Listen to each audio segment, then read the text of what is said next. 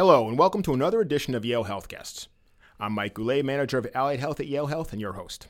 Joining me today is John Toth, registered pharmacist and program development manager of the Yale Health Pharmacy. Welcome, John. Nice to be with you, Mike. John, we're here to discuss prescription refills and renewals. What exactly are they? A refill is any time a patient requests a prescription that they've previously obtained at our pharmacy. A renewal is when that refill doesn't have any pills remaining on it. What is the best way to get a refill or a renewal at the Yale Health Pharmacy?